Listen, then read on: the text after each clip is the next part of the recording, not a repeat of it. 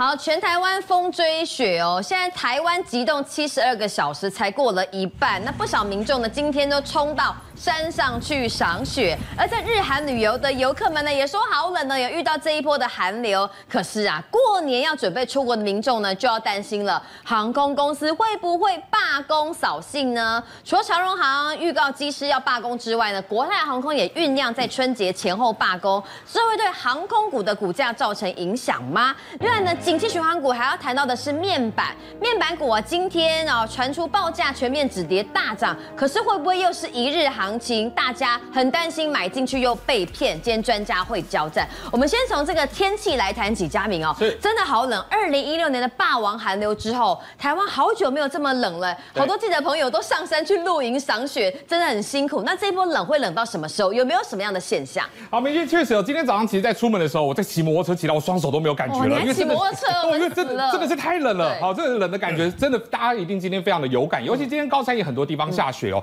我们透过这一张温度分布图，你就可以看到，今天台湾就像一个冻番薯一样，你看整个就是这种寒冷哦，冷冷白白的一颗哦。那尤其呢，在今天你看哦，像北部地区大概只有六度，新北大概五度。我在讲是平地的低温，不含山上，因为山上大概都是在零下。那甚至你看像南台湾的高雄，高雄今天也就只有八度左右，所以你就知道今天全台都非常非常的冷。那但是在高山的部分呢，除了温度低之外，受到这个华南玉带东移的一个影响，所以水汽也很多。今天平地你也会感觉说，哎，又湿又冷，又下雨，对不对？那个冷是冷到骨头里头去了。那当然，低温跟水汽配合之下，下雪的状况就是比较明明显的。包含你看像北部地区，刚刚看到包含阳明山、阳明山区下雪，好二字坪。我昨天还看直播，看到两点四十分左右看到下线，然后我就觉得哦，可以去睡了。但是尤其包含今天像在中午左右，乌来啦、三峡啦，你看这种地方别下雪。你有听说这些地方在下雪的吗？没有，今天也下了。哈，那包含像是拉拉山啦、尖石乡啦、太平山等等这些地方，今天都下雪了。来看到几个画面哦，来看到刚刚讲到太平山，太平山其实在凌晨三点的时候就已经下起今年二零二四年的第一场雪了哦。那其实因为太平山的高度本来就比较高，海拔比较高，一千九百多公尺哦，所以你知道这个当然下雪的机会就比较大。不过你可以看到阳明山哦，你看在二子坪这边，其实它的高度与海拔也才八百公尺左右，但是因为在那个凌晨的时候，它温度已经降到大概是零度左右了，所以先下冰线之后也开始下雪了，湿度够就下了。对，没错。那另外包含在乌来的部分哦，乌来九六七高地哦，为什么叫九六七？因为它海拔就是九百六十七公尺，也是在一千公尺以下的一个位置。那这一次也下雪了，而且它是睽违八年哎，是前一次什么时候？就刚刚明君讲的二零一六年的霸王寒流。好，那另外包含马祖哈，马祖北干的这个碧山哦，它大概三三百公尺以下的一个海拔，同样也是下雪了。那很多人讲就说，哎，我在马祖生长这么多年，没在自己家乡看过雪啊。对。哦，那主要就是因为这一次哦，马祖它是在一个比较强冷空气的范围里头，它的平地的温度哦，大概是只有一点五度左右了哈，所以就是山不用太高，但是照样会下雪。那刚明君也问说，哎，冷要冷到什么时候？其实我们透过这张图大概来讲一下，因为现在等压线的部分哦，一零二八等压线它是划过台湾，那另外更冷的等压线呢是在一零三二的部分，现在是在台湾的一个近海。那预计在今天晚上开始，这一波才是这一波寒流最冷的一个时候。今天晚上更冷，我要去买姜母鸭了。对，今天对，昨天还没有冷完，好，今天晚上才是最冷。好，那但如果你要上山追雪的朋友呢，北部机会比较高，因为现在开始水汽要开始慢慢减少了。好，提供给大家参考。但如果要上山的话，当然要注意安全。那有人会觉得说，哎，在台湾可能我不想上山，因为要上班嘛，没机会看雪。你过你想要出国，哎，去看雪可以吧？对，过年一定往日本啊、韩国找，一定有雪。对，好，但是要提醒大家哈，这个要出发之前，这个班机要先确定一下哈，因为现在航空公司哦开始都在闹罢工潮了。为什么这样？现在看到国航的部分，你看长荣航空，长荣航空我们前几天看到这个机师投票哈，九百票对十票，只有十个人是不同意罢工的，所以他们已经取得合法的一个罢工权了。所以最快呢，很有可能在春节的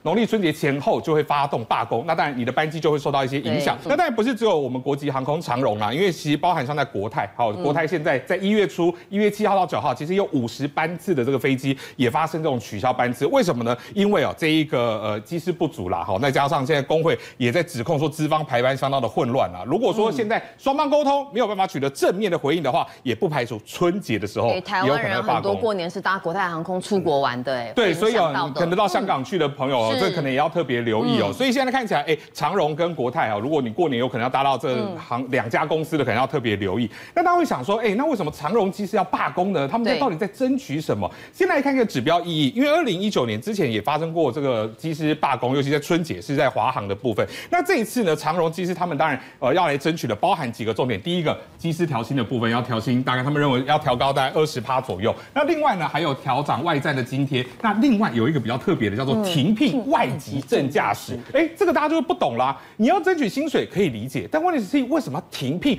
外籍的一个机师呢？大家觉得很奇怪嘛，对不对？那我先来看到，现在长荣航空它的外籍机师在所有航所有机师当中，大概是超过两成左右。嗯，那大家会觉得说，哎、欸。两年很两成很多吗？明君你知道吗？包含全日空、新加坡航空、泰国航空，他们是没有外籍机师的，他们都是本国人，都是本国人，而且包含那大韩航空，它也是低于一成。所以这样比较下来，你就会发现，哎，长荣航空的外籍机师真的是比较多的。就会有什么影响？会有什么影响？因为呢，如果说它是外籍机师比较多的话，第一个，你本国副机师你就升不上去啦，对，因为外籍机师卡在那边嘛，对不对？那包含也有机师长说，哎，他还有一个技术层面的部分是什么？因为呢，你这些外籍机师通常都是来这边，我可能签一年两年。你在台湾时间不多，你不会加入工会，嗯，所以你不会加入工会的话，那我在工会里头机师就少了。嗯、那如果机师少了的话，那你要那样罢工，那就比较困难一些。所以认为说这是一个打。打压劳权跟工会的一个方式，嗯、那甚至工会也提出说，哎、欸，你长期都聘用这些外籍正驾驶，那过程当中有没有违法疑虑？现在看起来工会跟这公司看起来还是有点剑拔弩张了，好，所以这个罢工的状况大家还看下去，但是出发前大家真的还是要留意一下航班资讯会比较保险一些。好，感谢嘉明，大家真的很担心，如果过年有搭这长荣航空跟国泰航空的人，就希望这劳资双方能够好好坐下来谈哦，不要说真的在春节前罢工，哇，这桃机真的大乱，那大家出游性质也被影响。可是更重要的是，如果你手手中有长荣行的股票，宇哥该怎么办？两个方向，第一个，你手中现在有的，嗯，留着。罢工的事件，这个只是一个，我应该讲，这一定会发生的事情。所以利用这个事件，我认为这个股价部分压下来这个地方，哦，就是像现在你必须要怎么样？你夏天要去买冬天的衣服的一样的意思。趁便宜的时候嘛，没有错。所以你手中有就留着。但是为什么空空手的人我不建议大家？因为可能需要放。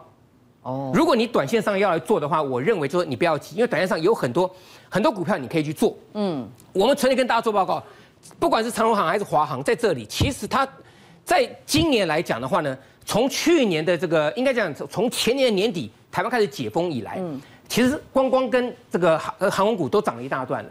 那这个部分来讲，我觉得它在现阶段来讲，它在做一个整理。嗯，所以利用这个这个整理这个期间，我认为手中有你可以去做加码，没有问题。它是一个区间操作，它是一个区间操作。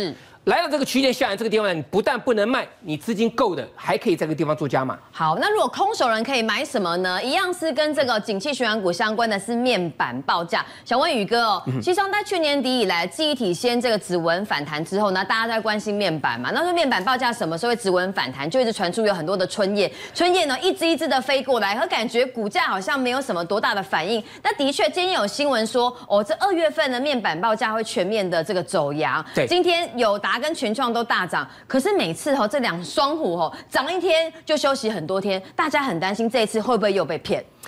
其实这个面板这个报价上，在业界已经不是秘密了，已经不是秘密了，而且股价往往都跑在前面，这就为什么刚刚一开始跟各位讲说，你要夏天买冬天的衣服是一样的道理。好，我们可以看到在这个面板的报价，我们可以看到，比如说像这个六十五寸的这个这个均价来讲的话，跟同期这个地方是没有太大变动啊。可是小尺寸的部分来讲的话，它是有有有做上涨，比如说这个地方三十二寸。率先上涨一美元，你看起来没有很多，但是它是一个止跌的一个关键。嗯，这里有点像龙年所谓的见龙在田。嗯，何谓见龙在田？就是从差转到好。嗯，这转折的部分叫见龙在田。你不能等它飞龙在天之后，那个时候来不及了。嗯，好，所以面板的报价在这里方来来讲的话是一个转折。可是请记得一点，股价永远跑到基本面的前面。嗯，所以以友达跟群创的股价的的确确从十二月已经涨一段了。嗯，所以这个部分来讲的话，我建议大家面临到前波颈线的位置，当大家手中可能自己有有看盘软体，大家去看面像友达呃像群创今天为什么留下一个上影线？对，因为它已经面临到前波颈线位置啦。嗯，啊，所以在这个地方来讲，我建议大家不但不能够去做追价，反而这个地方来讲，你手中有的。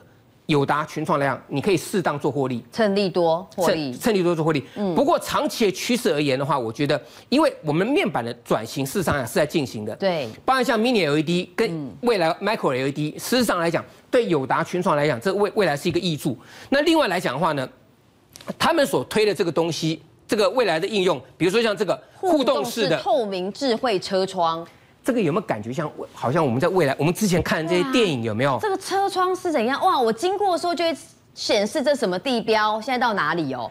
应该应应该这样讲，就是说它这个车窗适当不是给驾驶人用的，嗯，是给乘客用的。嗯嗯。那这个地方可以有所谓的这个娱乐效果，嗯，可以所谓资讯，甚至可以利用这个玻璃来上网，嗯，因为你只要能够连上。网际网络之后，Internet 的时候，基本上来讲，它的显示器就可以无限上纲。你要开什么东西？适合观光巴士哦，开到哪里介绍到哪里都可以。而且这是一个未来趋势。对。所以这个部分来讲啊，在这个面板部分来讲，当然我们提到就是说，嗯，如果说你在玻璃上面你要能够去做这些所谓的这个资讯的一个这个这个交流呢，最重要一点。它必须要能够导电，嗯，所以导电玻璃这一块来讲，就是当中一个很重要、很重要的一个一个科技的这个发展。好，那所以呢，从这个部分来讲，有三档股票大家可以去注意。好哦，从面板双虎的转型啊，刚刚宇哥讲到关键字导电玻璃。对，今天盘面上面有导电玻璃已经动了哦，是谁呢？可不可以追进呢？我们等下来讲。现在说这两只。好，来，我们刚刚提到面板嘛，你看没看到十七块三？对啊，碰到下来。这个肉眼看就是它已经涨一段了嘛，嗯，那不能追在今天啊。消息是今天大家才出来，股价已经从这个地方涨上去了，嗯，所以代表说股价是跑在前面，那你要面临到前前部的压力了，所以这个地方来讲，让它去做震荡，可是回档修正幅度不能太深。好，那还有一点，假设让它去突破这十七块三，回头要追。好，懂。因为它突破之后，它就是另外一个空间了。嗯，但是因为来到这个地方，大家就先停看停，不是说它不好。嗯，可是你空手的人，我们不需要在这个地方去跟他冲警线，冲关是人家的责任，不是我们的责任，让人家去冲。嗯，但是如果冲上去之后，比如说冲上去再回来能够守住，守住，那这个地方就是个关卡。好，所以这个地方先先停看停。好，一样友达群创都一样。哦，所以难怪他今天冲比较前面，因为它离颈线可能还有一点点距离。看起来来讲啊，因为像群创跟友达，他们的千张大户持股都在上升。对啊，这个部分我没跟大家讲，但是你看它它的量基本上来讲是跑出来，所以这是多方看待，只是短线上的操作不需要去追，因为刚好来到颈线位置了。嗯，好，那我们再看看。这三张股票就属于导电玻璃的。璃来，我们先看这最标的安可。安可你会不会怕明君？会啊，而且它今天盘中是九十度急拉，一个、两个、两个缺口。对，怕吗？对不对？哈。对啊。那不是跟大盘一样吗？嗯。大盘不是两个缺口吗？嗯，对。那大家怕不怕？嗯、不怕。感觉好像不怕嘛。那你大盘不怕，为什么这个股票要怕？因为怕震荡。对。对，因为怕震荡。嗯。大盘它这个缺口哈，跟这个不一样。这个股票是因为怎么样？它有当冲，有隔日冲，有所谓的这个这个。这个短线上的这个筹码，所以看起来你会觉得很可怕。明君，你就说啊，这个冲到三十一点五啊，上下震荡，当然嘛，我也会害怕嘛。可是它这是一个趋势。我们刚刚讲到安可，它是转亏为盈，所以有 EPS。那这两档还没有，可是正达它历经怎么样减资？嗯，那通通常经过减资的股票来讲，它筹码会相对比较稳定。所以如果以筹码稳定度来讲，我认为正达这个地方可以去留意。而像今天来讲，它才往上慢慢垫高。所以极短线的操作来讲的话。正达他最强，第一名。嗯，那安可能要看他下来之后怎么整理。不过整体而言，我觉得导电玻璃这个区块来讲哈，是大家可以去留意的另外一个次族群。政界、商界、演艺界，跨界揭秘，重案、悬案、攻击案、拍案惊奇，新闻内幕、独特观点，厘清事实，破解谜团。我是陈明君，我是李佳明，敬请锁定五七新闻网，真相不漏网。